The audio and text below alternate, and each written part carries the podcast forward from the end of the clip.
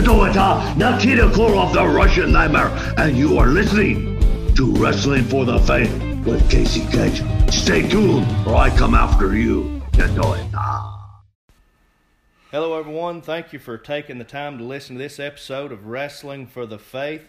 I'm joined here today by uh, one of my trainers, the man who gave me my first bumps and broke me into the sport of professional wrestling. But before we get to him, I want to read uh, from Psalms chapter 50, uh, beginning at verse 10. Says, Create in me a clean heart, O God, and renew a steadfast spirit within me. Do not cast me away from your presence, and do not take your Holy Spirit from me. Restore to me the joy of your salvation and uphold me by your generous spirit. One of the things that I always have loved about David, you know, David is is a man in the Bible, the only man, in fact, that the Bible uh, it says that he is a man after God's own heart, and the reason for that is when David messed up, he repented. When David messed up, he turned and and went back to God. He didn't just use his failure as an excuse to lay down and live in his sin and and just live in a continual lifestyle of sin.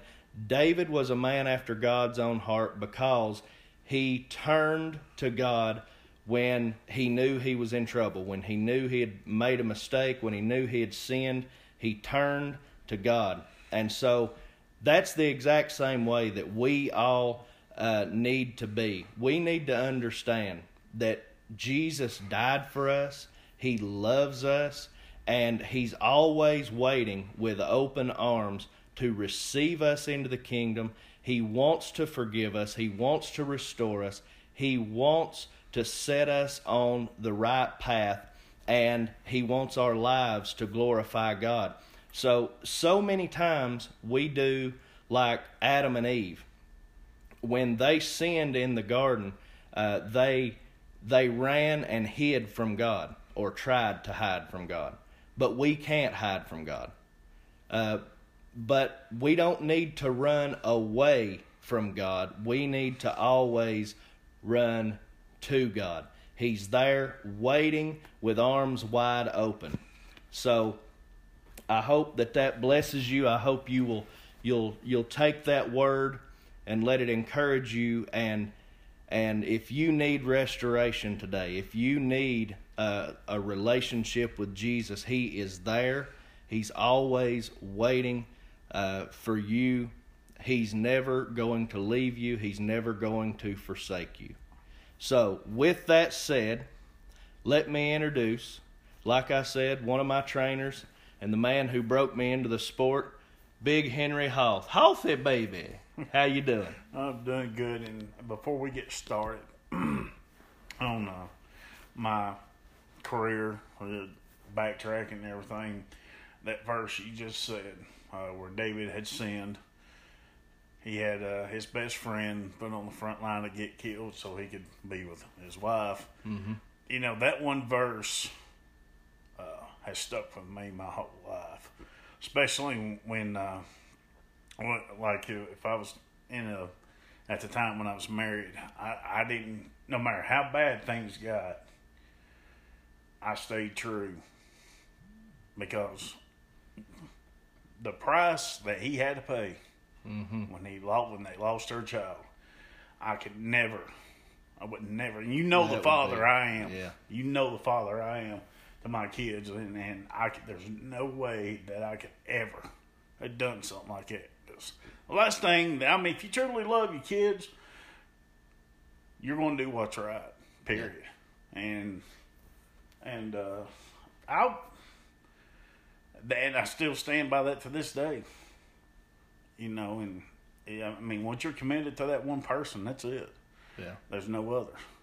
So, so people come out here nowadays, and and you know, if something's wrong or or something ain't right, then they just start going. You know, they got a wife or they have a husband, and they go out and they start uh, going out and seeking other pleasures, they don't know the damage they're doing. Mm-hmm. Because who's going to benefit it? Benefit from it? No one is. Right. All it's going to do is cause destruction. Yeah. So, I don't think a lot of people take it as serious as they used to, and but to me, it's a very serious thing. And but uh, I just want to share that Yeah. right before we get started. And so, whenever you're ready, Oh, that's let's roll. That's that's great. Uh, it is. It's something that you know. It's it's cool to live in sin today. Mm-hmm. It, it's cool. Um, you know. It, it's cool to be vulgar. It's cool to be. Um, trying to think of a, a, a word. Uh, just well, It's it, it's cool to be whorish. yeah, it, it's more the it's more of a, the uh, if it feel if it feels good, do it Right. type of uh, life today, and and it's not. That's that's not that's not God's desire. God's desire is for us to live for him and let him live in and through us. And you know, as far as marriage goes, uh, I before I was married, I I did it all wrong. Uh, but I can say from my experience and, and being who Jesus has made me now that the love and the passion that I have in marriage, uh, you know, emotionally, physically, uh, mentally, all of it is so much greater. Doing it God's way Yes. is so much Yes. greater Yes. than the worldly way that I used to uh, used to live by. You know, but anyway, uh, so I mentioned that you broke me into the sport, so we can go back and we could talk a little bit about your beginning. I do want to touch on your football days before we get into wrestling, though. Well, um, I was an offensive tackle for uh, Bradley High School from '89 to '91. Uh, uh, I had a pretty good football career. I didn't get to play very much as a sophomore. Played played a lot my junior year, and then I was a full time starter my senior year, and uh, had a lot of had a lot of schools interested in me from mid major colleges to power, power five programs as they call it today. Uh, things just didn't work out, and it wasn't because of uh, academics or being in shape or anything. It was just uh, just things didn't work out like I'd hoped. Uh, I was disappointed, uh, but uh, you know, may, maybe that wasn't the path that was chose for me Right. that was meant for me to go. Mm-hmm. So, uh, and for years I had a lot of bitterness about it because I knew I could play at that level. I Right. knew I could, but uh, but there's just, there was a time and day I just like you know what I got a good life. I got two beautiful kids, and uh, you know it's it's time to move on. So Right. I was able to let it go with a lot of praying. Yeah. with a lot of praying, I was able to let it go, and so you know I'm here now. I'm I'm 47 today. Happy birthday, by the way. Thank you. And uh, so, so uh, you know, no complaints. Uh, I had a good time, and and uh, I, I did enjoy the the publicity and going around on college tours and seeing all these massive stadiums where that could hold ninety three thousand or 102, 445 now. Uh, uh, trav the traveling, you know that that's that's what I really, really set my sights on. And uh, of course, it was my dream to play for Kansas City Chiefs, and and uh, but but heck, if I can't, I couldn't have never played for them, I'm, I'm definitely a fan. Have been since 1988, and and uh, never thought in my lifetime they was going to win the Super Bowl. But they did, and They've been doing pretty pretty good for the last couple of years at least. well, well, the last seven years, I,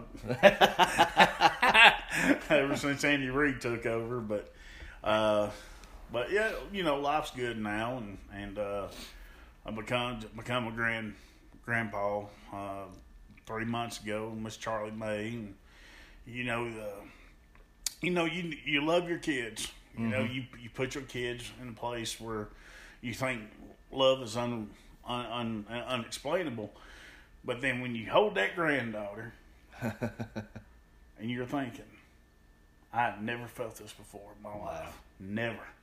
I mean, you love your kids, but man, when I when I first held my granddaughter, and I seen them little blue eyes, I, it's just like, it's like whatever hole, whatever crack, whatever scar was on my heart, it's healed.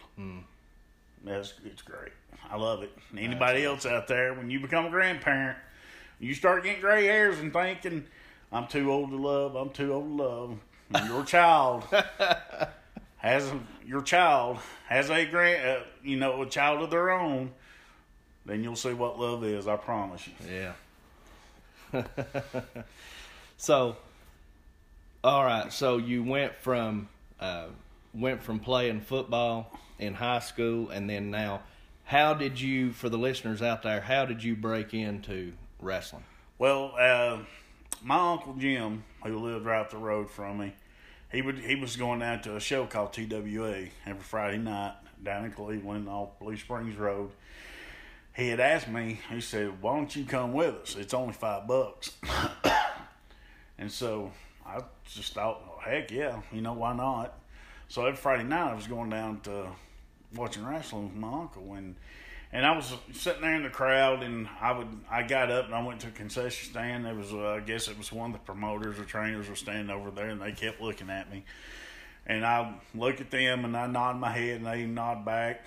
And then at the end of the show, I guess it'd probably been about three four months I've been going consistent, and uh, uh, finally one of them just come up and said, uh, "Can we talk to you for a minute?" I'm like, "Okay." And so he said, uh, "Have you ever thought about being a pro wrestler?" I said, "No, not really, but I was like, uh, do you, are you thinking I should try?" He said, "Yeah." He said, uh, "He said you got a good frame. You, you know, you're big boy." And he said, "Well, uh, we just, you know, like to know if you'd be interested." I said, "Well, yeah, I'll, I'll try it." They said, "Be here tomorrow at twelve o'clock." And so here I am sitting on your love seat in your house, twenty nine years later, telling the story. Yeah. So went in there and we started training, and uh, they didn't teach me nothing for three weeks because I constantly got beat. I got beat, and I don't mean. Uh, I mean it. It was more the. You know, I thought my dad took me to the woodshed. No, they they put me in the woodshed. They put me through a chipper. They was making sure you They was making the sure passion they they it, made heart one. Yes, and that, that's the way they used to do it back in the days. They would beat you senseless to make sure if you was going to waste their time, put their name and reputation on Mm-hmm. the line, that you were going to be committed to it. Right. And I think they went through like ten or twelve people in a three week period. And I was the and it was me and a guy named Courtney. I can't remember the other guy's name, but there was only three of us left. Hmm. now this then it started getting to the spring and where the temperature started really getting hot. They would have us run around the building ten times and then as soon as we got on the tenth one, we had to shoot into the ring and start running ropes for three minutes straight, hard as you could. I now I thought I was going. That was a few times I thought I was I was going to pass out. Yeah. And uh, did I puke? I, I puked every day. every day I puked. And I sit there and, I, and the more I started taking all this in, and the more all the you know when we were getting beat, the more I started loving it. Yeah. And here I am thinking, this is worse than two days in football, but I'm still here because I'm wanting more. Right. And and uh, uh, I mean, having to run the railroad tracks, uh, especially in, during the summertime, we had to run two miles we had to run a mile, a mile down, a mile back, and uh, they always warned us if that train's coming, get make sure you get off the track. Duh. Duh. so, so here it is. I mean, the the, the railroad ties and and those big, uh, law whatever they call them, the, the I don't know what you're talking about. yeah, I they lay the think of 'em tracks either, on. yeah. That sun's coming straight down. You can see the heat just rising up, just off of it, and you're sitting there and you're just pouring sweat. And uh, I mean, it is it's like I'd, I'd show up in my in, a shirt, and as soon as I got through just running, uh, sweat would just, just be just, just dropping off at the ends of my shirt. It, it was unreal, and I, I bet you within a three and a half month period, I lost let's see, I weighed when I started training. I was I was hitting the scales about two ninety three, a healthy two hundred ninety three pounds. Yeah. And uh, when I had my first match, I was down to two sixty one. They, they had sawed you down to they size. had yeah, and uh, and I, w- I wasn't really that. Ch- I mean, I, I had a little bit of chubbiness to me, but that that was gone. Yeah. when I when I slept when I started uh, getting in my pants and everything, my clothes just started hanging off of me. And my mom told me she goes, uh, "Son, if you keep losing weight, you're gonna look like uh, a white Ethiopian." so, but we got it. And then after that third week and all the, you know, we went through the training and everything, or, or uh, you know, the let's see if the kid really wants it. Yeah. Then they started working with us on holds, lockups, uh, arm bars, uh, bumps. Uh, that's of course that's the first thing we learned how Right. to bump. Then we did the lockups, and then we, you know, we just start going through. We do this, this, this, this, and we would just constantly work on that for two and three hours at a time. And uh, uh, on top of that, I was during the summertime. I was shoveling asphalt at the street department, and then I was training. As soon as I get off work, I go straight there. We trained from three thirty to six thirty, and as soon as I was done with that, I was at the ball fields playing ball. So you staying pretty busy and I was staying active. yeah, yeah. And uh, believe me, I didn't think, you know, I I never thought I'd get the set of lungs on me I had, but it got to where I could run up, you know, up to I was running up to three to four, sometimes five miles a day, and and uh, I, I, it was like it was nothing. I just I just felt like I was floating when I was running, and so. Uh, I had been training for about three and a half months, and they were going to wait probably around July before they was going to give me my first match. But uh, something happened. Uh, Terry, uh, the original gangster, uh, his name was Terry Berry. Uh, I guess there was uh, something must have went wrong, but he he walked. You know, he was done with it. He didn't want to do it no more. So I was pulling up, and then my trainer, Randy Spiegel or Randy Cowboy Randy Steele, he had uh, he said, "Hey, I got I need to talk to you." I'm like, "Okay, what I do?" He come in. He said, uh, "You feel you're ready?" I'm like, "Yeah, I, I think so." He said, "Well, you're gonna have your first match Saturday night," and uh, so we got in there and we started going through the match and trying to figure out what we was going to do. And I mean, it was just every night we hammered. I think that was on a Wednesday night, and then Wednesday night, Thursday night, Friday night, all we done was worked our first match. That was it. So here I am. As soon as I got paid, uh, went to Walmart and uh, got me a black T-shirt, some black cargo pants. Of course, I already had my boots, and Randy had a black mask for me to wear. now, during the summertime, it is not fun to wear a mask. No, it's not. Okay, now and I tell you that thank God that I had done all that conditioning and cardio because we went probably right around about the 30 minute mark. Uh, I thought I was going to pass out. Yeah. Because, I mean, it, it's when you're sitting there and you're sucking wind trying to get through that mask, it's got that little lint piece over the mouth and your nose, and you're sitting there Yeah. and you're breathing so hard that the lint's actually coming in your mouth and up your nostrils because, you know, you're trying to get air. Yeah. But and and what some people don't understand is, you know, you see these people in the gym and they can run Mm-hmm. uh, on a treadmill or or whatever. They can run miles and miles and and, and be fine. But then they get in the ring. They get in the ring and. It, it's a totally different thing. It is. Gym cardio and wrestling ring cardio yes. is two different things. Yes. And then you add working under a hood or, or in the mask Yeah. on top of that, that is, whoa. Yes. I mean, that's that's like 10 times worse. It is. It's like you're just stuck in a sauna. You know, and so, and especially when I was wearing all black attire in the summertime, it Right. the building was muggy, and I mean, you know, we was having a boxing match. Uh, they were having boxing matches and wrestling matches back and forth. So I don't know what it was that Doug Watkins, God rest his soul, had uh, worked out with them, but they was able to pull it off, and they'd have a uh, boxing match, then they had a wrestling match, boxing match, wrestling match. So I think me and Randy was the fifth, uh, going on fourth or fifth. I can't remember, and, and I I wasn't even nervous. I wasn't even nervous, and I remember the I came out to uh, Metallica's wherever I may roam.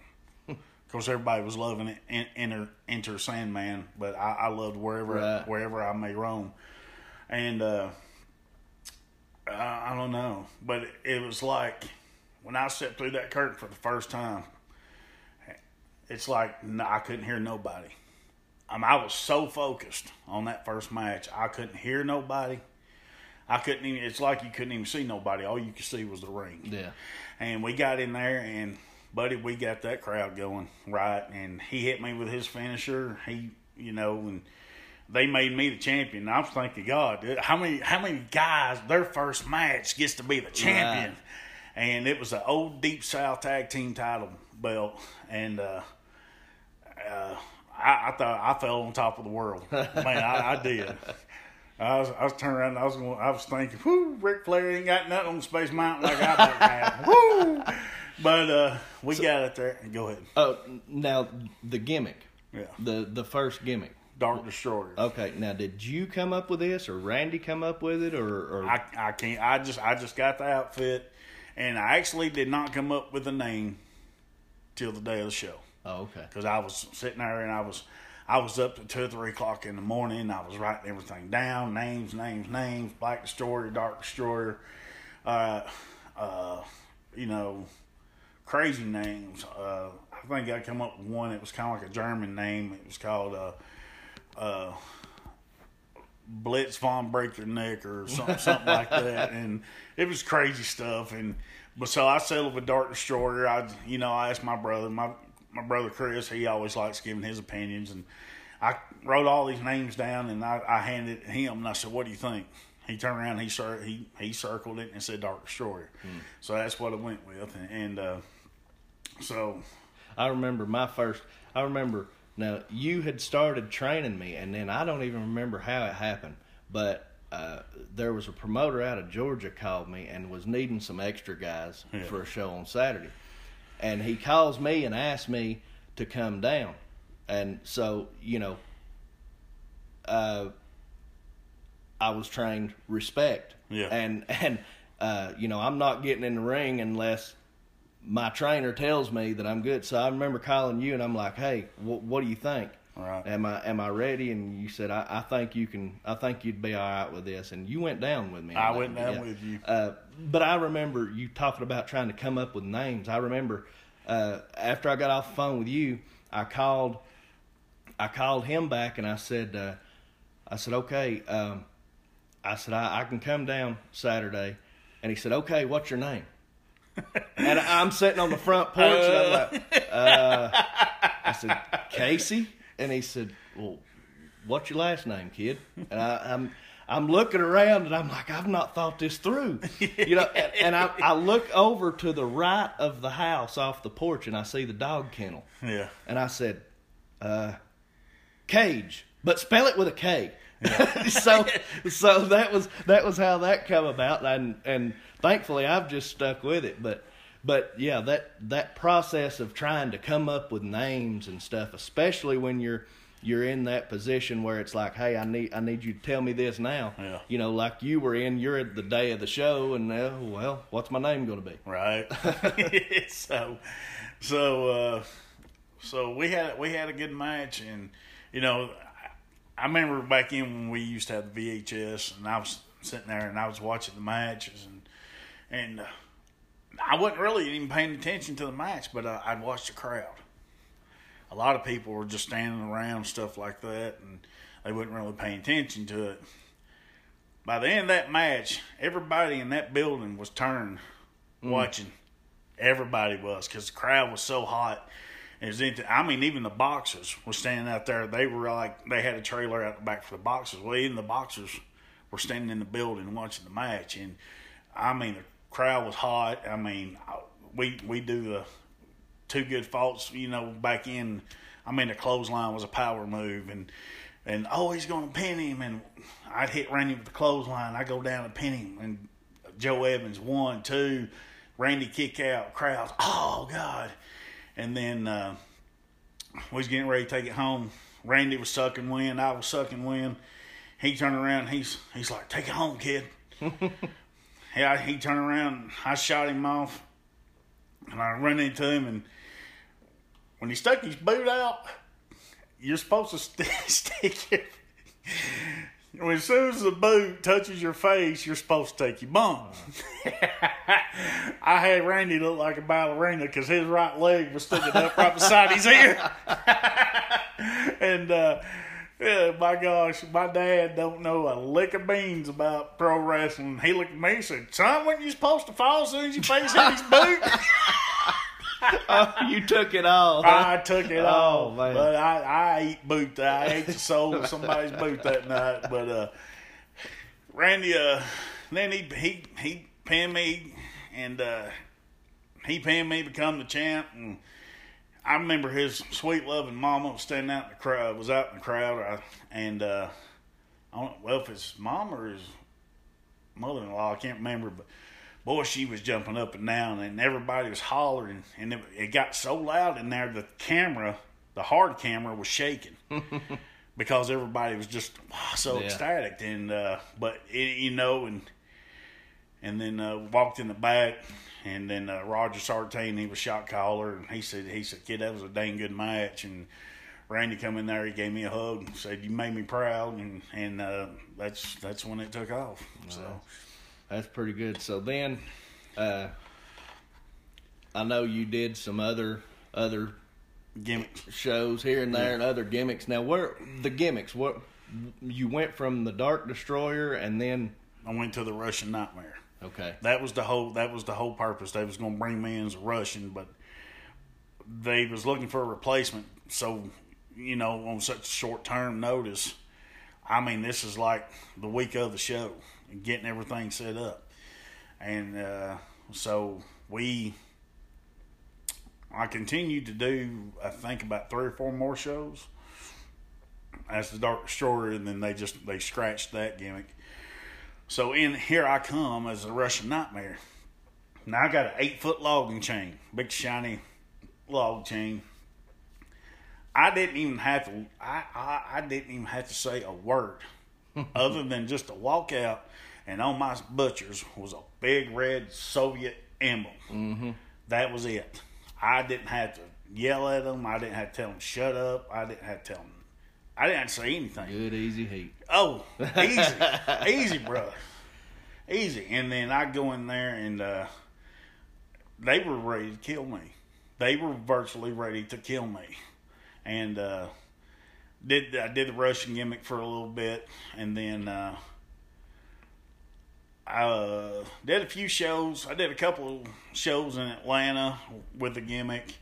Got over well there.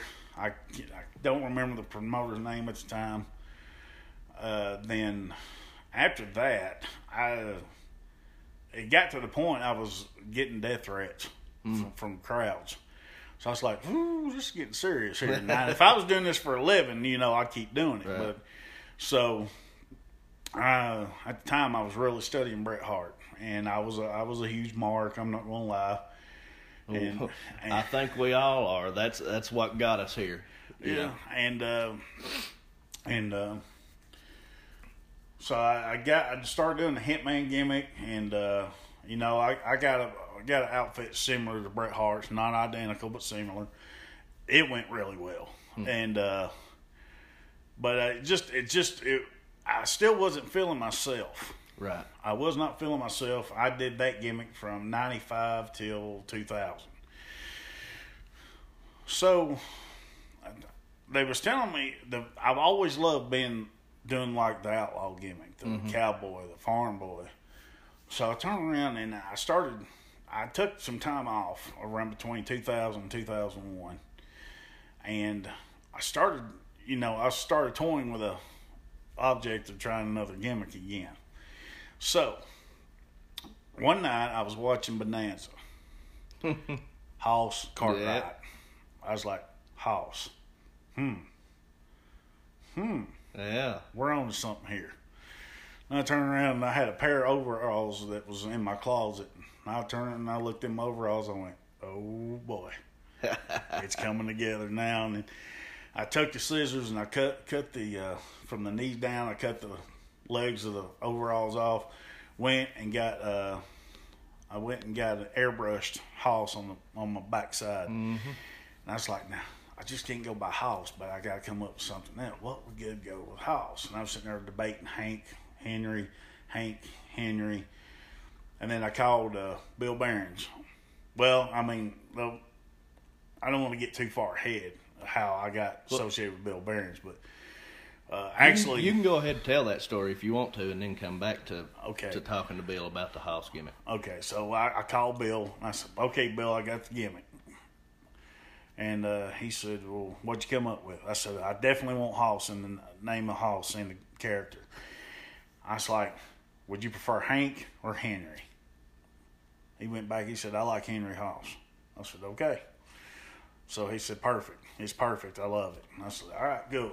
So going back to how I got. Uh, to know Bill, uh, Bull Buchanan. Uh, he was in uh, WWF at the time, or E, and uh, he's like, here he started. You know, he gave me Paul Heyman's number. He gave me, he gave me Bill Behrens' number, and so I called both. I called both, and uh, of course. 15 years later, I find out Paul Heyman never does answer his phone calls. So I talked to uh, so I talked talked to Bill, and he said, "Well, come down for a tryout." And uh, Rick Michaels, he was the head trainer there. So me and a guy I used to tag with, his name was Don Espy. We went down, we did a tryout. They they liked us, you know, two big guys that can work and fly around the ring. So I, you know, I was getting all my gear together and we was doing a Saturday night show and uh, I went first. I went in as Big D, and uh, so they was one guy they brought in from North Carolina. He was doing some Thunder Chicken gimmick. Well, that's what I called him, Thunder Chicken. he he was trying to portray one of the young bloods Okay. gimmicks, and uh, dude's a, he was a sleaze bag. But anyways, um, I just turned around. I told Bill at that time, I was like, I got to find something. This this is not working. This gimmick ain't working. Yeah. So that's when I was sitting there and I just committed myself to finding a gimmick that would suit me and what, the people would like. And everybody, I kept hearing uh, Scotty Rand. He kept saying, "Man," he said, "I did this uh, farm boy gimmick, country boy." And he said they loved it. He said, "I think it looked great on you." So that's when I sit down. I was up late at night. And I was sitting there picking my brains out, trying to figure out what gimmick to come up with. And that's when I saw the Hoss Cartwright. I saw the overalls, and then, of course, my uncle's name was Henry. God rest his soul. And uh, so it just come together, Henry Hoss. And then, and then um, I called Bill. Bill says, "Well, he said we think you, we need you need to do a little bit more work, try to get sharpened up, but we want you to be on TV." So I did three Friday night shows, and by my third Friday night show, Bill says, "I think you're ready." He said, "Be here March 17th." so on March seventeenth, 2001, the entire nation got to see Big Henry Hoss. Yeah. That's when Big Henry Hoss was born. So now, now you're talking about NWA Wildside TV. Now you were doing, uh, those were house shows on the Friday nights. Uh, Or- yes, those were okay. house shows on Friday nights, and then we went uh, na- uh, did national TV tapings uh, every first and third. So was you month. doing the Hoss gimmick up until No, you? Okay, so you No. was just doing another gimmick, just working, and then you debuted the Hoss gimmick on the on the TV. oh no, no on the house shows I did do Hoss. okay, okay. I did do Hoss. And uh, when I, you know, when I first walked in that locker room, you know, you just you saw the boys are all chilling. You introduce yourself and everything, and and so uh, uh, it was it was intimidating. Oh yeah. It was intimidating, man. Uh, I was sitting there and I was watching the, uh, the uh, screen in the back with uh, other of the boys. Uh, I'm sitting there and I'm blown away. I'm like, oh my gosh. Mm-hmm. I was like, I'm definitely going to get my game up here. If I'm if I'm going to stay in this locker room and be a part of the show, I'm gonna have to step up my game Right. because you know, you know, back in the day, there used to be outlaw shows, indie, independent, and then there was mainstream right. and uh, I so you go from an outlaw show to an independent, Yeah. your game's got to be up a level. I mean, he's just got to be up there. And, and I was fortunate enough to be in the locker room with guys like, you know, hey, I, AJ Styles. Yep. And look where he's at now. AJ Styles, Onyx, Cold Twins, Caprice Coleman, uh, Jason Cross, uh, uh, Adam Jacobs, uh, James Phoenix. I think that's his name. That's his name. Then there was uh, Sean Schultz, uh, not Sean Schultz. That was another one. Uh, God, what's his name? Well, there was Tank Iceberg. All them boys were there, and and I mean, it was like NWA Wildside was what WWE was back in the late nineties. Yeah. I mean, it was it. I mean, as, as far as being the it independent show, It was the place to be. it was the place to be because there was more talent signing with mainstream. I mean, uh, R-Truth, Ron the Truth Killings. He he left for WWF the week before I got there.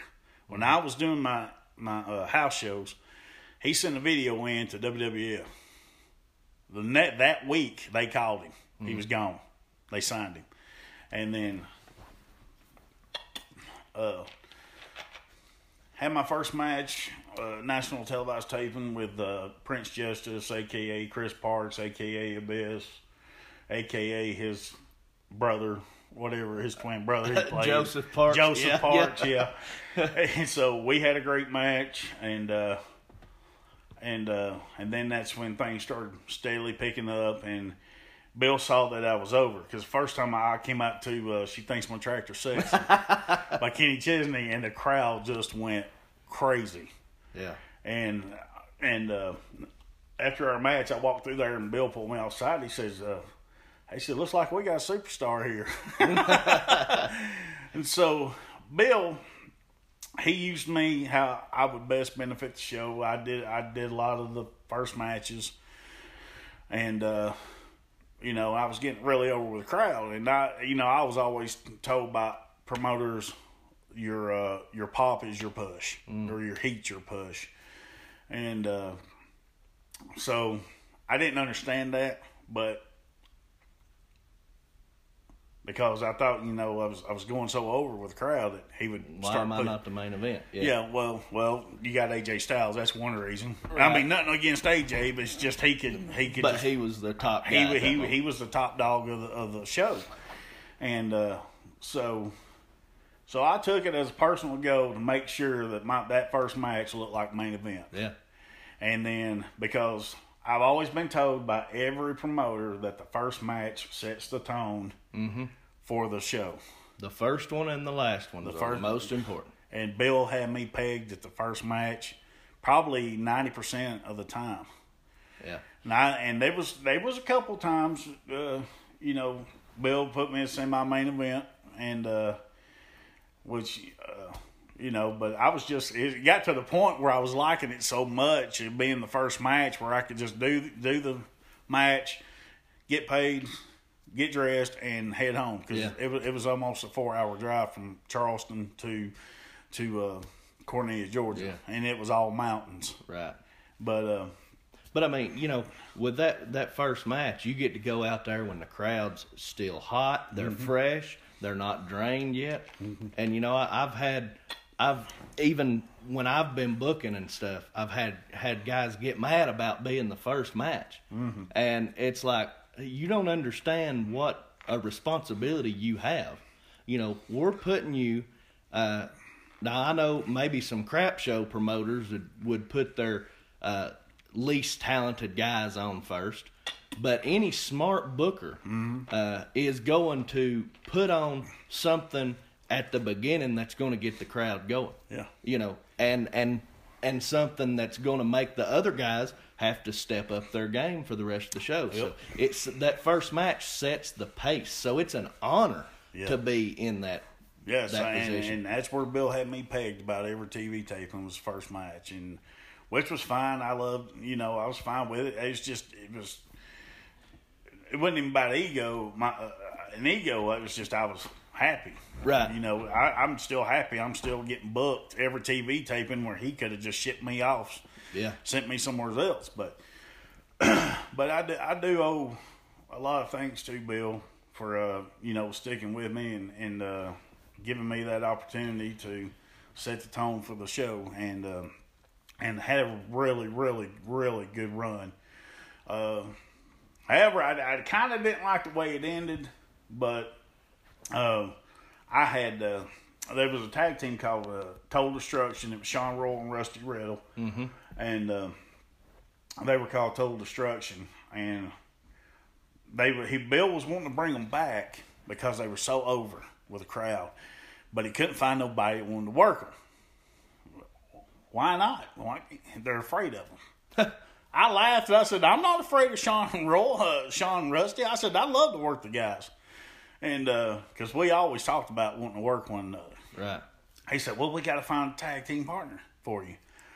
And uh, so uh, John Dalton, he was John was about 6'5", about 260, 270. I said, "Let me call John and see if he'd be interested in it." So I called John from the show, and I was like, uh, "I said, John," and I started talking to John about it, and he said, "Well, I'm five minutes away. I'm booked," and I didn't even know it. So John, he said, "I'll be there at the arena in five minutes, brother." He said, "We'll get ta-. He said, uh, "We'll we'll talk with Bill and everything." So we talked to Bill, and, and uh, I told Bill, I said, "I'll I'll turn heel," and Bill just he almost dropped his book. He said, "What?" I said, "I'll turn heel." I said, "Let me work Sean and Rusty. I'll turn heel. Yeah. Just let me work them. That's, I've always wanted to work them." He said, "Are you sure? hundred percent sure?" I said, "Yeah, I'm sure." So we we was in the six man tag, and me and John, when we were in the six man tag, that's how we had it set up. I would we would not touch one another in the ring. We just lock up. We do clean breaks, all that. Hey, we you know we backed off, and everybody kept saying, "Hit him, Miles! Hit him! Hit him! Hit him!" And I wouldn't hit him. I was like, "No, I can't do that." And I, I just back off. I go over and I tag one of the other guys in. Well, come time for the hot tag, he and I got the hot tag at the same time. So as we started coming into the ring, we went at one another, and then we stopped. We smiled at one another, shook hands, turned around. We just started just pul- just pulverizing the other guys we were working with, and uh, and then uh, we shook hands and we just started just you know cleaning house and. You could have heard a pin drop in that building. And they- people were shocked. Oh my God!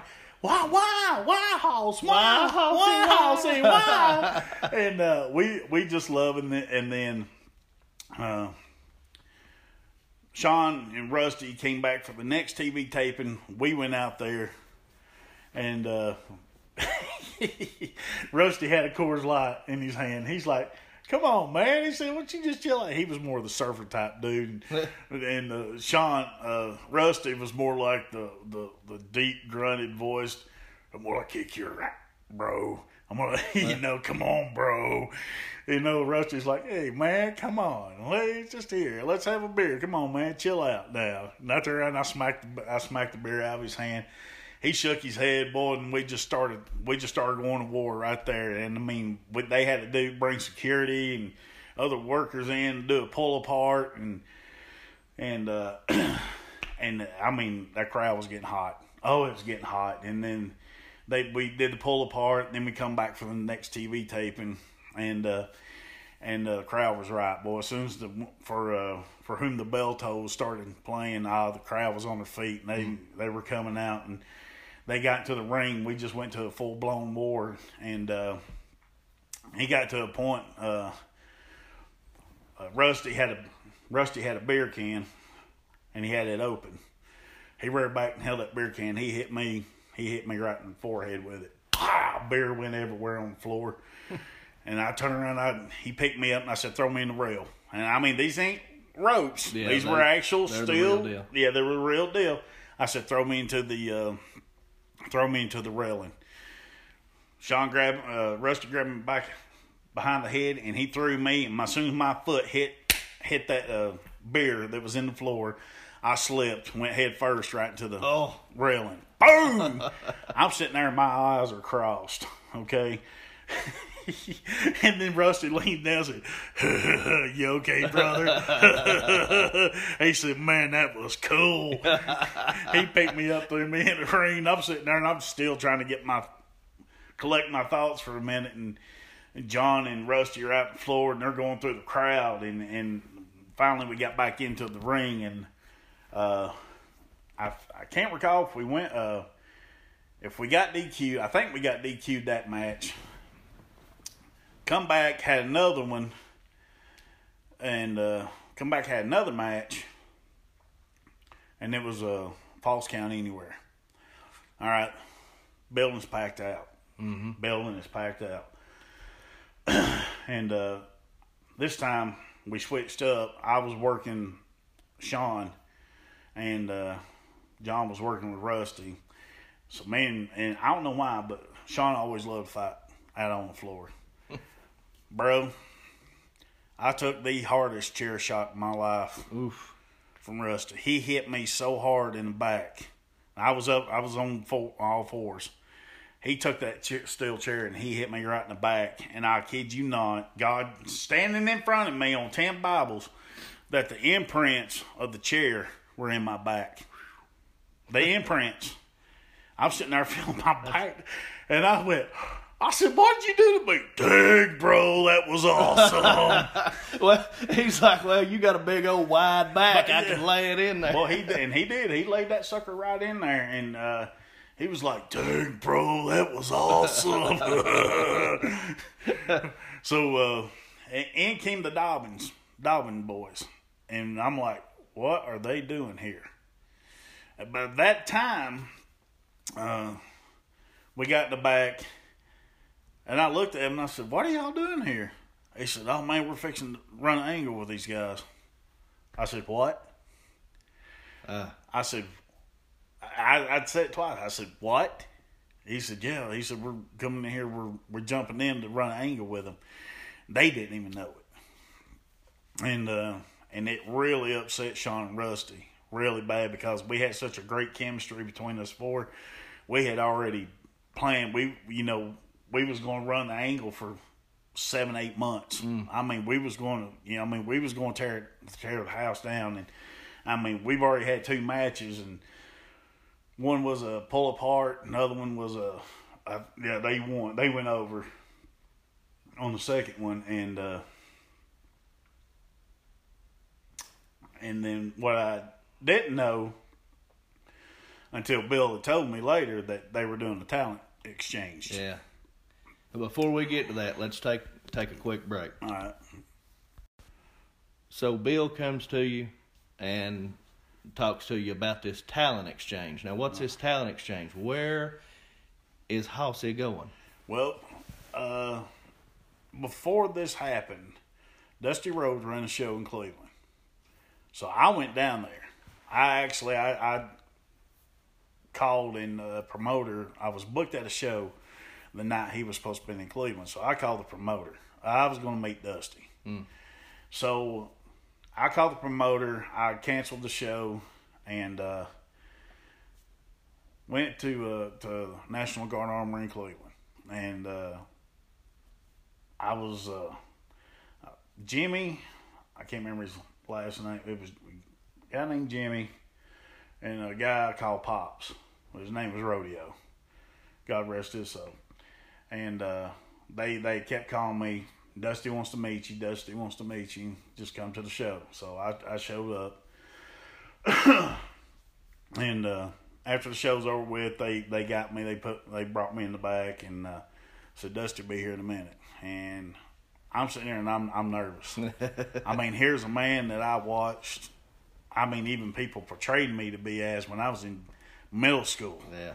Because you know how bad, I mean, how big it was getting back then. Sting, Dusty, Luger, Nikita. You never, I never even knew, barely knew what WWF was. Right. It was NWA. That was it. Yeah. And uh, so I'm sitting there at the table and I'm waiting. And all of a sudden, the door opens up, and here comes this man who I thought was probably at least six foot four. It's probably no more than five foot ten. And he had that look, and it, it, it took me back to a vision when he was at Starcade '86 in the first blood match against Tully Blanchard, and then he walked through that door with the same look on his face, and my mouth, uh, my jaw hit the floor. God, this is really the dream. This is the dream. This is the man. dream. So we sat down, we started talking. He sh- we shook hands and we started talking. He said, uh, he said, how long you been? He said, how long you been working, kid? And I was like, I think at the time it was 10, 11 years. I said, I've been in it going on 10, 11 years. And he said, he just shook his head and said, uh, well, you mind if we take a look at you? I said, no, by all means, go ahead. He said, uh, who you working for? I said, Bill Behrens. He said, he kind of had that little sly grin on his face. Said, I know Bill. I know Bill. He said, uh, we'll, be, we'll, we'll be in touch with you. Well, then that's when we were at the show because I didn't really expect to hear back from Dusty at all. Yeah. I really didn't because he could get anybody he wanted, snap Right. of his finger, and uh, and then that's when Jason and I can't remember the other guy's name. Jason and John Dobbins, the Dobbins twins.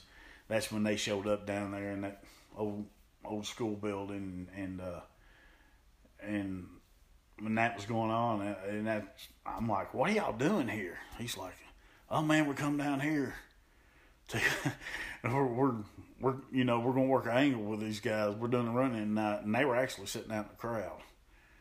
And I, I didn't even really notice them until they clumb over the rail Right. and started beating the heck out of Sean and Rusty. And I'm like, what in the world are these guys doing here? What's Dusty's boys doing here? And then we got in the back, and then we all everything started coming out, and then Bill says, "You're going to Dusty's." so I was sitting there going, "Okay, Hey, All that's what. I'm talking about. okay." Uh, you know, it kind of sucked because I really busted my hump there at uh, Wildside for two years. I really did. But I can say this that my level of work went up 10 notches because of them, because I was able to adapt to working smaller guys Yeah. and keep up with them. I can't now. you might as well go ahead and give me a, you know, a cane or one of those Walker. walkers. but but Nah. nah, nah. yeah, but but uh, but I really do owe a lot to NWA Wildside. I owe a lot to Bill. I was able to be around the guys I, I worked there, and they taught me a lot. There was a lot of things I learned. Uh, not only was I able to do have a ground game, but I could get up in the air as well. yeah.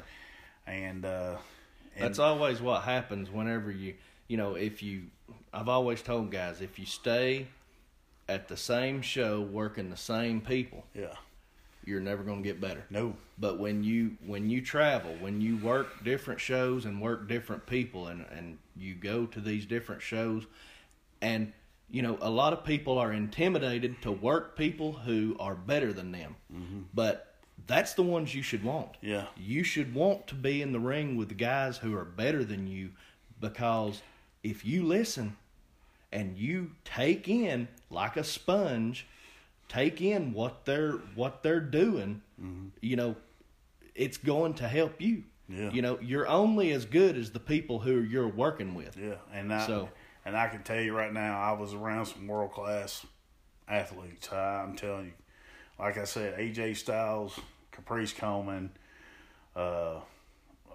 Adam Jacobs, John Phoenix, uh, Onyx, Kyle Neely. Uh, we had we had one match that was just it was just off the chain, and it was actually it was a Wild Side sold out. Mm-hmm. They sold out. Jerry Palmer bought uh, NWA Wild Side from Bill, and they called it NWA Anarchy. Right. And a lot of fans after Wild Side died, a lot of the fans left. So they were doing everything they could to bring in new new fans, and it was it was different. It wasn't Wild Side, but you know Anarchy. It was it was a lot more laid back in there because the, the locker room when you walked into that dressing room during a Wild Side show, you could take a knife and you could cut the air. Yeah. It was so intense in that room because everybody, I mean, every single loving person brought their A game. Right. Every single TV taping. And it, the, uh, I mean, you just start breaking out sweat as soon as you start walking through the door. It was it was that intense in there because everybody was trying to outdo everybody. Everybody was trying to get top spot. Sorry, you're not going to beat AJ Styles. Period. you're not going to outdo AJ Styles. That's why he's in WWE right now. Yeah. And uh, and one that one guy I really like to give a shout out to is, is a man named Jeff G Bailey. This man, he was by far to me, and to a lot of other people, that man deserved to be in mainstream. He was he he was magic behind the stick. That man could cut a promo like nobody's business. He could get a crowd riled up like nobody and he he was just uh he, he was he was phenomenal. That man shouldn't have been a millionaire in this business, and it's a shame to see a man that had such talent and uh, such charisma to not be in the mainstream. It, it's a shame. And uh, if I had three of my top favorite managers in the business, Jeff G. Bailey be one of them, Cornette and Heenan's the other one. Yeah. And that's, uh, that's a heck of a crowd to be in. Oh, I'm telling you, he he he would have he would have done phenomenal in it, and uh, you know TNA was a fool for not signing him. yeah. TNA was just an absolute fool for not signing him because you know nothing against Scott D'Amore, but he walking down the ring going hoo hoo hoo hoo, and Jeff G Bailey could just he could grab a mic, he could turn around. he, he could, Jeff could turn around and look at somebody cross-eyed and they'd be just fired up Mad. at him. Yeah, just mad. And he didn't have real heat. This dude had white heat. He had somebody wanting to kill him every single show. Now let me. I'll get. I'll, we'll get back to Dusty right here in just a second. But I'm gonna tell tell this one tale about Jeff.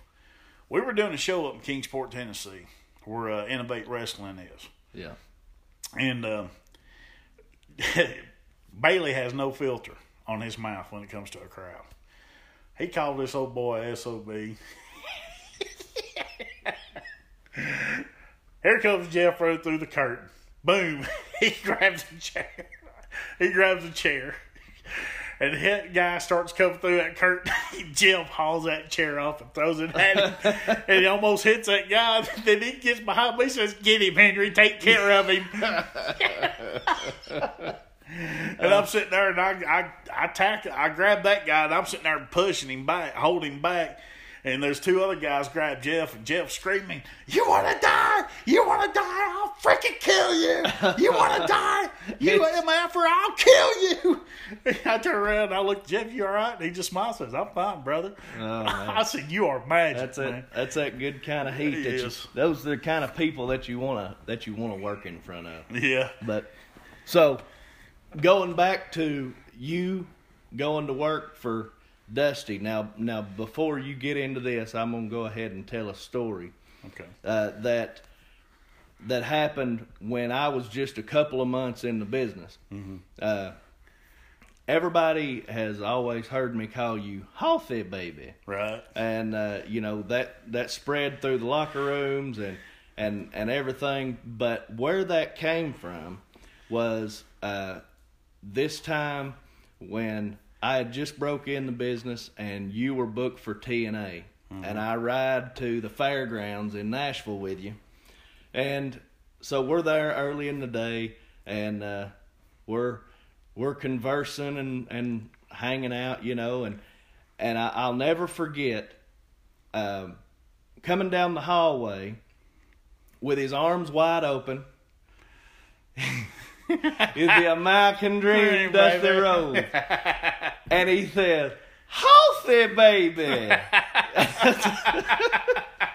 and he comes up, gives you a big hug. So that's where, for any of the boys who might listen to this, who who wondered where that ever come from, or or any of the other listeners who wonder why I call you Healthy baby, that's that's the reason because that very first uh, meeting with Dusty, that's that's what I'm. That's what I get to see is him coming down the hallway with his arms spread wide open and say, "Healthy baby." So, so, all right. Anyway, so you leave NWA Wildside and you are going to Dusty Rhodes Turnbuckle Championship Wrestling. Yes. So, first match we had in Cleveland. Uh, Dusty asked if I'd help promote it. So I was I was promoting the show, was putting out the posters, I was selling tickets. I sold over two thousand dollars worth of tickets for the show, and uh, I think we had probably. But you were there. Oh yeah, You was there. You called me. You care if I come? I was like, I don't care. Come on, kid. And we, uh, we were at every we were at every one of those things. I mean, those were some really hot shows. We loved them. I think, and I believe that the first show that we were there, that night I was booked for my first show. I think we, I think we probably had five hundred people in that building, easy. And uh, and uh, so I was working. Uh, what's what's his name? Palm Beach boy Scotty. Yeah, yeah. And uh, I remember there was a time right right beginning the match we lock up. I hit him with a spear, and I was I was you know giving him shots to the to the forehead, and they took a pic. I got a picture. Okay, I got a picture where I'm straddling and I'm hitting him right in the head, top of the head. there you are standing up, Oh really? Matt Jordan, Jay West. You're all standing up. Your mouth. You got this great big giant smile on your face. Matt's throwing his arms up in there, and Joey's throwing his arms up in there. And I'm sitting there going, "That's man, this is a classic right Yeah. here." But uh, you know, went over. Everybody was loving it, and Dusty gets jumped. Dusty's in the main event. He gets jumped by uh, I think it was Sonny Siaki, and I think Flair, uh, David Flair, and Sonny Siaki were doubling down. I come in, make the save, boom, boom, boom, and then the next time we bring the show back, I'm tagging with Dusty Yeah. and then and then we're working Flair and, and uh, Siaki, and then uh, uh, that match went over great. I, of course, uh, I, I gigged in that match. From uh, Siaki hit me with a cowbell. Of course, I can't tell you how many times I've gigged over that thing. Yeah, I know. It always seems, you know, we take them to the ring, but it always seems that they get used on us. yeah, exactly. And so I cut a promo, and you know, I was challenging Siaki to a bull rope match, and Dusty was going to be handcuffed. You know, uh, I think her name was Desire. It was Siaki's girlfriend Yeah. or his wife, and uh, but we did a lot of shows around Atlanta. Did uh, some in North Carolina. Uh, Dusty did a uh, he. I think the right when he first started up, he he did like a twenty day twenty day run. Mm-hmm. Through you know he was trying to get back to territory is what he was trying to do. Right. To kind of like the Mid Atlantic days because he sit down, sit down in his office with him. He was explaining to me what he was trying to do, and I mean, you know, I'm sitting there at my shoot job, and you know, I'm on, I'm on lunch. I turn around and look, and I get I say I got a call. I check the voicemail. Dusty. I mean, I mean, even though it's a great feeling knowing that somebody reached out to you, somebody with that credibility and being a legend in the business, Yeah. a former NWA World Champion, calling you saying, "Hey, let's do this. I want to talk to you about this," or "What do you think about this?" And it, it was it was great. you know, it, yeah, it's it's it's, cool. it's awesome and and uh, but when uh, I know when I started hearing less and less from Dusty, and I knew something was up, and then that's when he he uh, it was it was about ten thirty one night, and I was I was getting ready to go to bed, and uh, so Dusty calls me. He said, uh, "Just gonna let you know," he said that I've been offered a job by Vince to uh, be the head trainer at a school down in Orlando. He said, "So I'm not saying I'm shutting the doors on TCW, but just just letting you know what what could be happening." And uh, and so Dusty took the job. He he closed the doors on TCW, and uh, that was I guess that was around 04, 05. But so he they opened up the training center in, in Orlando. Dusty moved from uh, uh, he lived in Barnell, Georgia, which is right outside of Atlanta. Excuse me, or was Barnell Marietta? But uh, so he moved to Orlando, and uh, that's pretty much the last I heard from him. Yeah. And uh, I mean, there'd be from time to time we we talk on the phone. I mean, we'd even tried to plan even going deer hunting, but you know his obligations, you know, uh, he couldn't do it. But after there for a while, uh, you know, I got to where he was so busy that we just we never did talk no more. But uh, there's one thing I left out before all this occurred, and I, I do want people out there to know. there was a man called Bob Sapp. Okay. And a lot of people don't know this. But and I, I owe Bill Behrens this too. Uh, I got invited to go to WCW's power plant, work out Yeah. with the developmental boys. And uh, really, I guess this is the most satisfying uh, compliment of my career ever. I was there for eight hours. I dropped four pounds in eight hours. That's how much they they a worked good us. workout. That's how much they worked us. And I, I'm sitting there, I'm, I, I, was, I was probably hitting about three, 325, 320, 325. They weighed it. They said, this is what we do every morning. Go in there, we weighed, come back out, uh, come back out, get in the ring, start doing stretches, and we start going through the workouts. And uh, now here you got this guy named Dwayne Bruce. Mm-hmm. Buddy Lee, State Trooper Buddy Lee Parker. Yep. This dude's five foot nine, two hundred thirty pounds, and nothing but a volcano. and he looks like he he just a slow walking dude. Got neck muscles up behind his ear, ears. And uh, after I he got in the ring, and I was working with Mike Graham, who was you know legendary now Oh, in yeah. Florida. I was working out. I was with Mike Graham.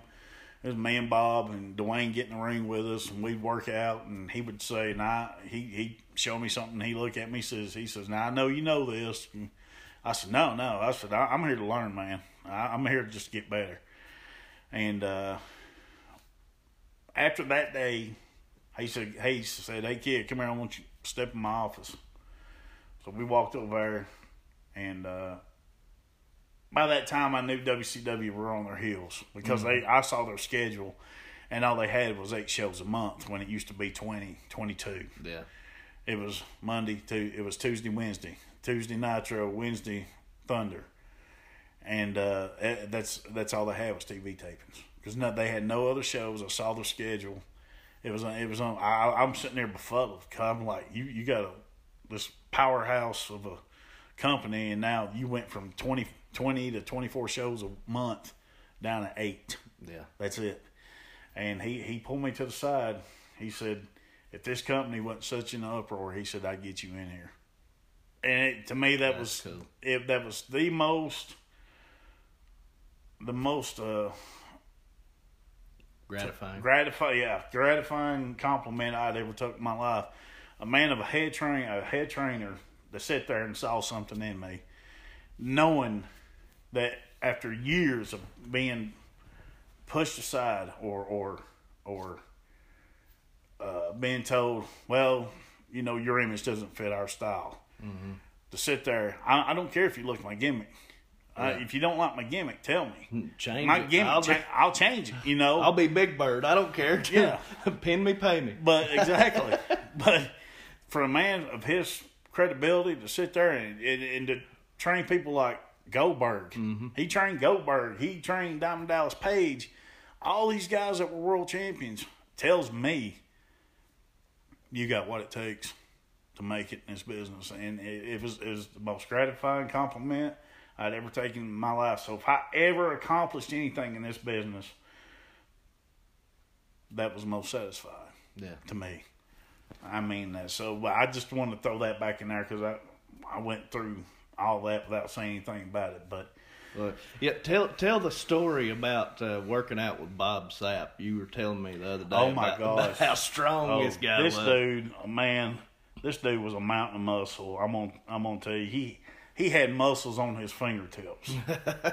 okay, this dude was 6'8", 6'9", 360 pound, had a six pack. He had twenty nine inch arms.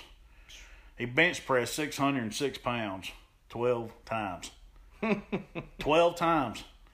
Didn't, and he probably didn't even start straining until about the tenth or eleventh one. Man. And uh, but we was in our we was working through our match, and it was for one of the Friday night one of the house shows. sometimes sometimes during the month I'd pull double duty. I'd do a house show. I'd stay the night in Cornelia and do the TV taping the next day. And uh, but I got him in a headlock, and that son of a gun, he picked me up like in a backdrop, mm-hmm. and I'm in a twenty by twenty ring, and he threw me eighteen feet across the ring. I'm three hundred and twenty five pounds. Yeah, and he picked me straight up, and he pushed me with one arm. And I shot. And I'll kid you, I look like the dang rainbow. if I had a cape, I look like Superman. I'm not kidding. He threw me, and my feet hit. When I, my feet hit, I turned, and my back was against the post on the other side of the ring. Mm. I That's mean that strength right there. That man was that man was super super strong. Uh, we me and Bob stayed in touch for four or five years until he he I think he's living over in Japan now with his uh, his fiance or his wife. Oh, he opened up a couple businesses over there. They gave him the Antonio Inoki, who's like the the god of wrestling mm-hmm. over there. He he he loved Bob and uh, called him the American sensation, and uh, that's when he went to that pride fighting over yeah. there. I guess wrestling didn't work out too well for him, but he got in a pride fight because there was more money. Yeah. And I remember one day uh, during when we were working out together, we, we he and I went out to lunch, and he he he was living in some condominium in Atlanta, and he says, I got my personal chef coming over preparing all my meals. I said, What? he said, he said, brother, I, he said, I ain't made less than six figures since I was 22 years old. Wow. And uh, he he played for uh, Washington Huskies. Then he uh, got then he uh, I think he went undrafted and he uh, was trying out for the Oakland Raiders, then Oakland Raiders, and uh, he got cut with them. So that's when he decided to get into pro wrestling and uh, but he was a super cool guy, super cool guy. Uh, I hadn't talked to Bob in probably a good four or five years, but heck, when it's daylight here, it's there's sleep over there. So, but uh, but it, it was a great experience. I owe a lot of that to Wildside, and I owe a lot of that to Bill Behrens too. Because uh, if it weren't for him, I never had that opportunity. And and uh, Dusty had a big hand and uh, get me booked at TNA as well as Bill did. They they were both working. Bill was, you know, I was I worked Shane Douglas, the franchise yeah. Shane Douglas, and uh, that was probably the best three minute match I ever had right there. we we actually had a cut of a, a spot out. He said, "Scratch this spot, go straight to this," and and because we was back there in the gorilla, yeah. you know, waiting to go out, and uh, Jerry Jarrett said, "You got seven minutes to the ring and back." So we had to go to the end. We had to go down the ramp to the ring, get introduced, do the match, and had to be back out within seven and a half minutes. So make the best of it. So we made the best of it, and it, it was it was a it wasn't a very long match, but it was a good quick match. Yeah. And uh, you know, after the match was over with, uh, you know how some some of the bigger names they just go on to their about their way and they go in their locker room. And when I walked back through the curtain, Shane was standing there, and he shook my hand. He said, "Man," he said, "Man, it was a good match." He said, "I know it was short." He said, "I really would like to work you longer." He said, "That was a good match. Thank you." And you know that was one um, one great experience too I had in the business because Shane and I through the whole pay per view sit back there and talk the whole show. Yeah. We was talking about kids. We was talking about our families. Uh, uh, Shane, I follow Shane on uh, Twitter. He follows me, uh, and sometimes I'll shoot him a message and see how he's doing and stuff. And uh, he he's probably don't doesn't remember who I am now because like that's been what God 17, Oh, 17 years let's ago. see. It was 2000. 17 2000. It was 2003. Yeah, it was It- Oc- 18 years. Oc- yeah, eighteen years. Almost. Yeah. Uh, October 20, it was October 29th, 2003. And, uh, you know, I, I remember uh, when flip phone, flip phones were cool because Yeah. he, he was talking to his son. He was talking to his little boy that was dressed up like a Power Ranger, and he was talking to his son. And he got done. And I showed him pictures of Hannah and Danielle, and uh, it was just it was it was great. Yeah. You know, and for a guy, and especially you know a gratifying compliment as well when a man stood right there at the at the gorilla and waited on me to come back there just shake my hand and Yeah. said, "Hey, great match," and and then uh, it, it was great. Um, when we Jimmy Hart was there, I wish we could have. I could have been booked for the next show because Sting was supposed to be there that that show, you know. And then, uh, but it it was good. It was definitely good times, and I've had a lot of great experiences. And and uh, you know, I would have liked to have, you know, at least worked the mainstream. But I'm glad to see my, one of my proteges, you Rivers, got to experience that. So that made me feel good as a trainer. Uh, that that helped you guys that were getting into the business, and and it y'all was able to work your ways. And I know there was a lot of great guys along the way that helped y'all get there as well. You know, Chase Stevens, I like Chase. Yeah. Even though I've only met him a handful of times, we've always been cool. And uh, you know, I know y'all. I heard y'all talk about Burt quite a bit, and and uh, well, well, that's another story there because Burt cracks me up every time he talks. I start busting out laughing, and uh, but uh, but yeah. So let's fast forward back. I fast forward back to Dusty. Dusty takes the job. So uh, after Dusty closed the doors, I basically took some a little bit more time off. Yeah. And actually, uh, there was a there was a I, I, was, I worked a few small shows here and there, and then uh, I went back to Anarchy in 06. and uh, I got in good with them, and uh, was really they was really starting to push me, and then I got a, a shoot job offer that I couldn't turn down. Yeah. So I took that job, and uh, I I couldn't make every TV tape in there. So, you know, in this business, business goes on with or without you. Right. Even when we're dead and in the ground, business is going wrestling's going to keep going. so I started working for a guy named Jesse Ellis out of Harrogate, Tennessee, uh, uh, UCW, because UCW because his his way he ran his shows worked with my work schedule, and so he he was probably one of the hottest uh, indie indie shows in that area at the time, and uh, they brought me in, and uh, I, I'm sure you know Shane Williams, the King Shane Yeah. Williams. He was heavyweight champion, and uh, Jeff Anderson was was the top heel of the company. So I was sitting out in the crowd. So I got in contact. Uh, I think it was John Justice who contacted me, and uh, he said, "This is how we're going to bring you in." He said, "You're going to be sitting in the crowd with your kids." He said, "Then during the match, main event, you're going to jump in. You're going to jump Shane." So we're sitting there, and uh, just so happens that Hannah's pitching coach, Tony Nicholson, was sitting there in the crowd with us. His daughter and his son was with them, and I looked at Tony because I told Tony what was going on. And I was like, I, was, I told him, I looked at him, I said, it's about time. I said, you got him? He said, I got him. You're good. And as soon as uh, Shane went to go give Jeff the pile driver, I jumped in the ring, started just waylaying Shane. Boom, boom, boom, boom. And the crowd just, they're stunned. This is when I, this, this is my heel years here. Yeah. And then uh, I started beating the crap out of Shane. And Jeff Anderson rolled out of the ring and he's sitting there, he's selling, and I just I, I just level Shane, and then I roll out of the ring. Jeff jumps up, and he looks at me, and goes, "Cousin." you know, we we hug one another, and he starts screaming, "This my cousin! This my cousin! This my cousin!" And everybody's shooting us birds, cussing us. Lord, I mean, even the words they were saying out in the crowd would have made the Lord just turn around and just squinch his teeth a little bit, like, "Ah, I can't believe they're saying that." But we got in the back, and, and uh, that that's when uh, Henry Hoss took off with United Championship Wrestling, and and uh, stayed the worked for them till about 2000. I want to say 2009.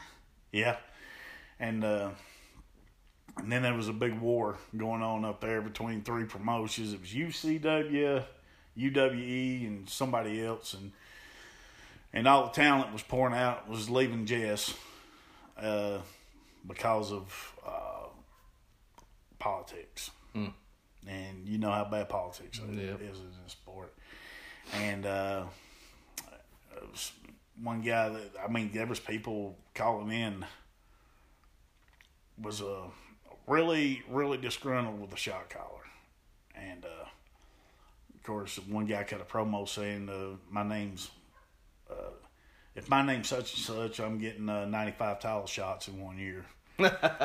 you know, and you're you're you know you're at the time you're a 24 year old booker, but you're already an eight time champion. Come on, mm-hmm. dude. Yeah. Come on, dude.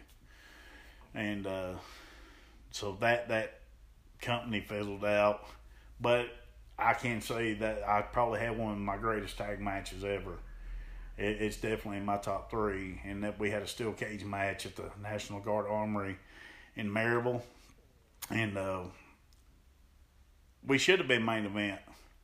I, am gonna say that we should have been main event of that show, but they made us say my main event. I said, "Don't worry about it, boys." I mean, because you know we we really had a huge uh, build up for this match, mm-hmm. in the steel cage. And I turned around and said, boys, don't worry about it. I said, let's just go in there and blow the roof off. And uh, now, who was it you was working with? I was working with a man named Chester, uh, Eric, Eric Gray, I think it's his name. God rest his soul. He he'd been he'd been gone for about 10, 11 years. Died in his sleep. Hmm. And then I was working. We was working death row inmates, and it was uh, yeah. Willie Willie B Bad and Jason Max and I'm talking about those four gargantuous men yeah, in there. And, they were always fun to work with. Yes, and uh, so I turned around. and I said, "All right, boys, right here's what we're going to do." I said, "We're going to do a Tower of Doom." That's a big old Tower of Doom. That was a huge. so here, I mean, we we went at it. I, I bet we went. It was good, thirty five minutes in there, and uh, we were so into it. We were so into the match that uh, my adrenaline was rushing so hard that I told Jason to duck because I was going to do a spear, and I and he was standing up on the ropes, and I come off. Now this, I at that time I'd probably jumped up and weight to about three ninety. At that time, I was I was pretty pumped, but I took off on one side. I took off where he was at. He was standing behind me, and I run across the ring I came off the ropes so I could keep building up steam. When I got about halfway across the ring, I was at full head of steam, and I was I was trying everything in my power to get that much faster. And when he got when I got right to him, I went ahead and I dove. I dove with probably about seven eight foot left, and he dropped. When he dropped, I I face planted in the in the cage.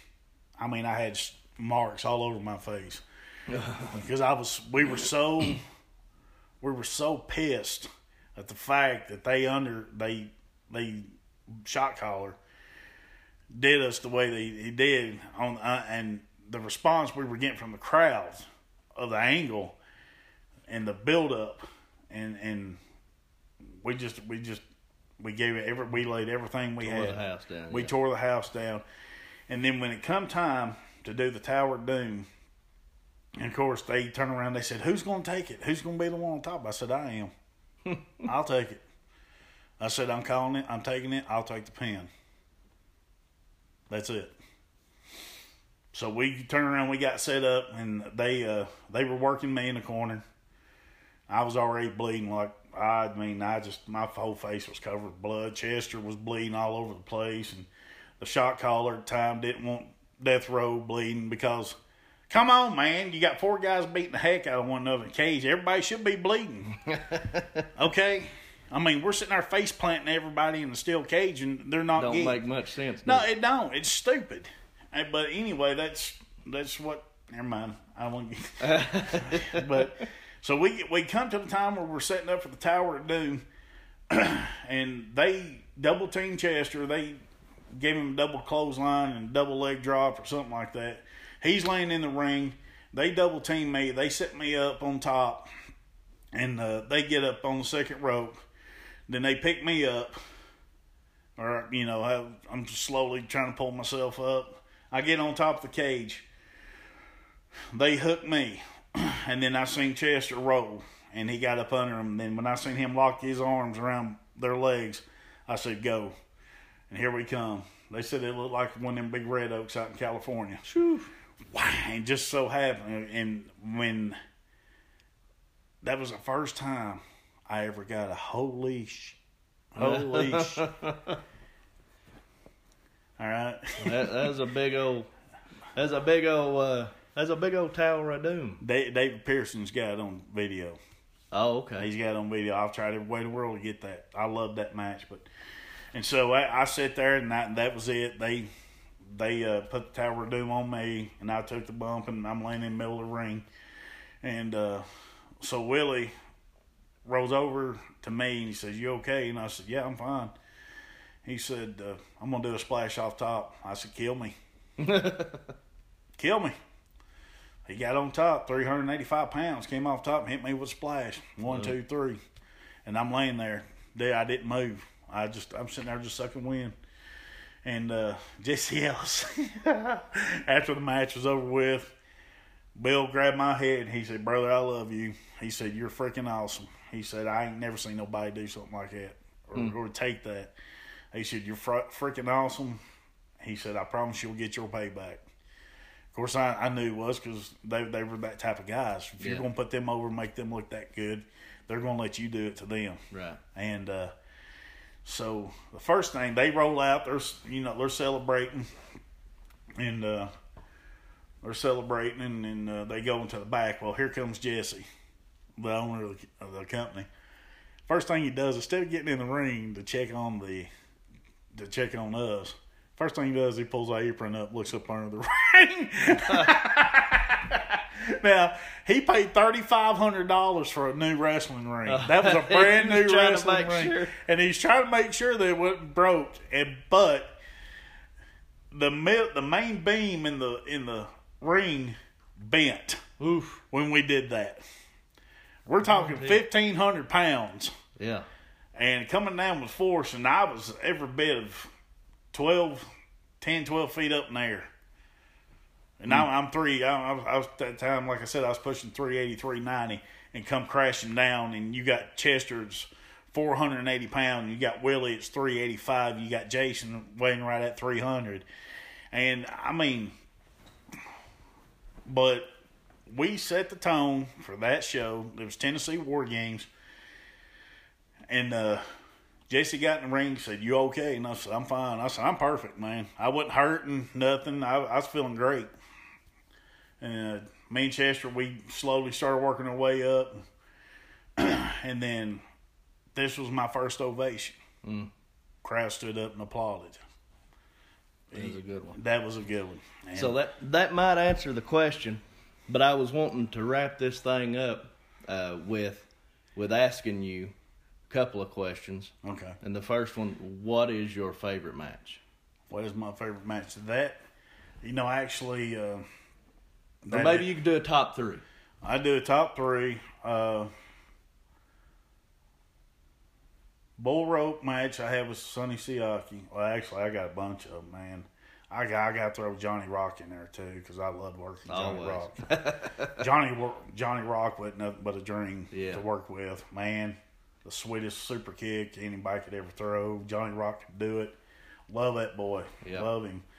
Uh, my favorite top three, and I there's brother. I've had so many good matches. I just I it's hard, but I, I can say this: uh, Tennessee War Games 08, Steel Cage, Mexican Death Match when me and Rivers was ta- uh, me and Rivers were tagging as old school outlaws. Mm-hmm. That was MSWA. Uh, Johnny Rock's one. Johnny Rock. We had a match in Dayton. That was one of my favorite matches. Uh, the double bull rope match I had Yeah, with uh, Ewan Rivers and Silvers, and uh, the bull rope match I had with Terry Knight at Hardcore Hell 2001. yeah. I've watched I've watched that one on tape. That one was a good one. Yeah, it was, we I, was bleeding, boy. That's and matter of fact, uh, Terry Terry Knight got shipped with us to. Uh, me, it was actually it was me and Terry. That got They got sent shipped to, Dusty's, Yeah. and uh, yeah, and John just he flipped him bird and said, "I'm done." he flipped him bird and said, "I'm done with the business." Because after that, he that's the only main reason why he was he was still hanging on because he was still, he was wanting that angle with me to work uh, total destruction. And uh, after that happened right there, he said, "I'm not coming back." Yeah. And he told Bill, uh, he told me that he told Bill, so I'm not coming back. He said, "We had a great angle, and you screwed it up. I'm gone." And Yeah. I don't think he's been back since. Well, it it might not have been good for him, and and it wasn't. You know, like you said, you you wasn't really happy about the way your Wildside days ended, but it did benefit you. Uh, you going to work for Dusty and everything. Yeah. Uh, but wrapping this thing up, I do I do want to say that you know we always were at those TCW shows at the Cleveland Armory. Yeah, And you know, I've told you before that watching you tagging with Dusty, you know, your angle with Siaki, your angle with Flair, uh, you know that that motivated me. Yeah. You know, it was like, okay, hometown guy, yeah, he's doing it, I can do it too. that's right. You know, But so you, but you did it better. I don't, I don't know Well, about all that. you gotta look at it like this now, son. You went to the mainstream. Well, That well, to me, that was an accomplishment to me because somebody that I took, I took Rivers under my my wing, and we'll- we'll get another story once we. But I would uh, let you know, like to continue to talk how when me and Rivers got together as old school outlaws because we did go on a tear there Yeah. for a while. But but taking guys like you and Rivers, putting y'all under my wing and giving y'all the foundations to the business, what to do, how to improve yourself, what to uh, what to say, what not to say, being a sponge, taking in everything you can, um, and uh, you know it paid off for you guys. And to me, that that's a great accomplishment in my career as a as a teacher.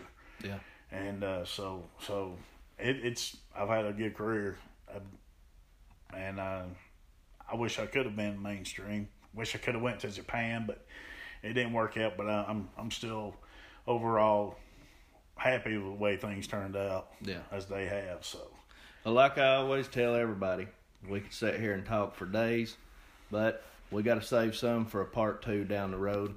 But uh, you got anything you'd like to say in closing? in closing, uh, I will be back. I will be back. Part two is coming up, so you better. ho- Uh, how they say you better, you better. Uh, who was it? God? What was it? Old Savage always said. You better buckle down because it's gonna be a bumpy, bumpy road Oh yeah! All right, on that note, we'll see you later. Thanks for listening to Wrestling for the Faith with Casey Cage. Sponsorship opportunities are available. Contact us at wrestlingforthefaith at gmail.com for more information.